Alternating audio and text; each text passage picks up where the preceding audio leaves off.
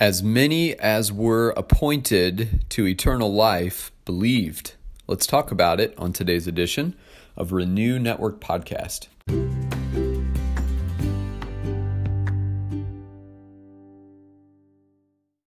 Good morning, my friends. We are moving on today in our study in Acts chapter 13, and we're going to be finishing the chapter. Today we're looking at verses 48 through 52, and that will take us to the end of chapter 13. That means we'll be starting and possibly finishing, um, maybe not finishing, but we'll be starting chapter 14 this week and certainly finishing it next week. Um, but today, our focus is Acts 13, 48 through 52, and we will be concluding the chapter. You'll remember that Paul has been preaching his sermon in the context of the Jewish synagogue, and they were invited to bring a word of encouragement. Paul brings the gospel by retelling uh, the Israelites their history and pointing all of these things to Jesus. And they were hungry after the word of the Lord. Um, uh, Luke tells us here in Acts 13.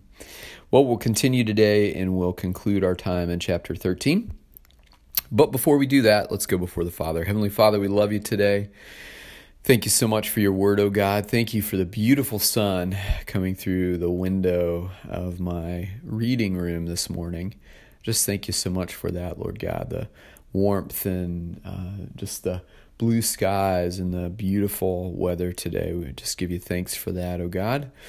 And I ask Jesus that you would um, send your Spirit's light to reveal your word to us today, that we might see with clarity and wisdom and understanding what you have for us in your word. And we pray these things in Jesus' name. Amen. All right, Acts 13, 48 through 52. And when the Gentiles heard this, they began rejoicing and glorifying the word of the Lord, and as many as were appointed to eternal life believed. And the word of the Lord was spreading throughout the whole region.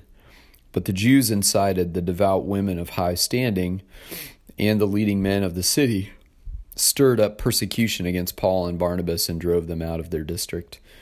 But they shook off the dust from their feet against them and went to Iconium and the disciples were filled with joy and with the Holy Spirit.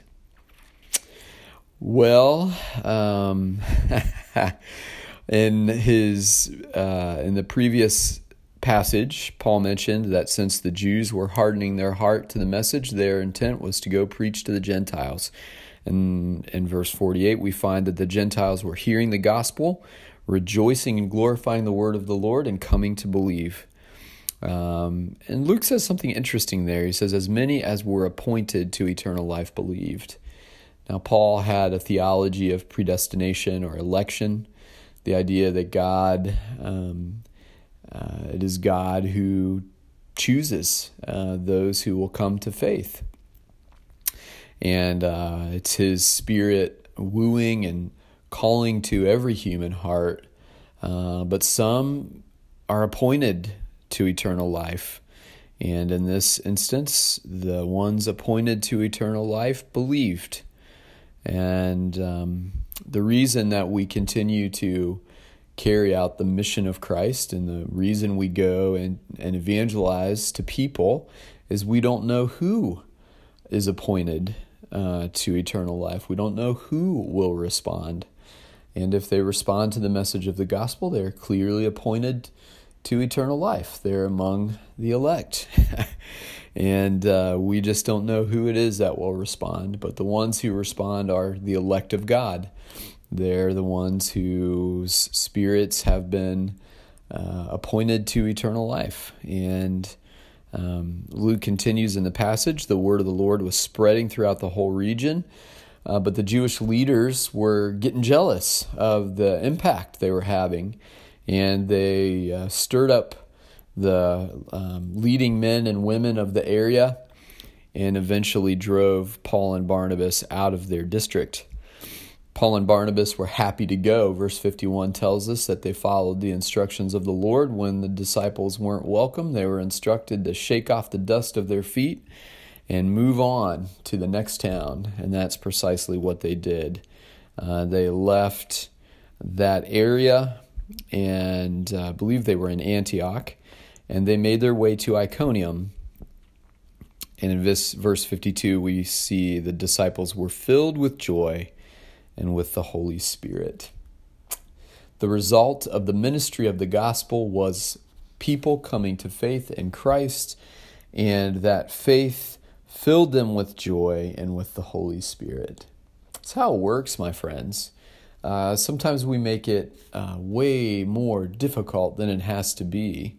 The simple mission of Christ is that those who are far from Him would hear the gospel, respond and believe, and walk in faithfulness to Him. And that's our calling, is to lead people uh, to faithfulness in Christ. And I hope that you are encouraged uh, as we read the book of Acts and we see the early church having incredible impact for the kingdom. And we see the way the Holy Spirit of God uh, was working and moving in their midst. It is a reminder that the same Holy Spirit is busy about the Father's work and is just as powerful today as ever before. And we too should be seeing um, men and women coming to faith, becoming disciples, and being filled with joy and with the Holy Spirit.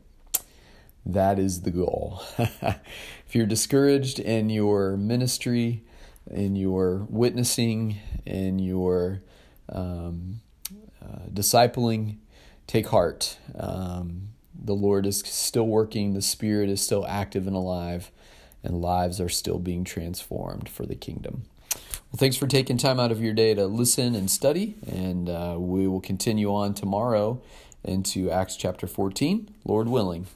And uh, God bless you as you continue to consider these words today.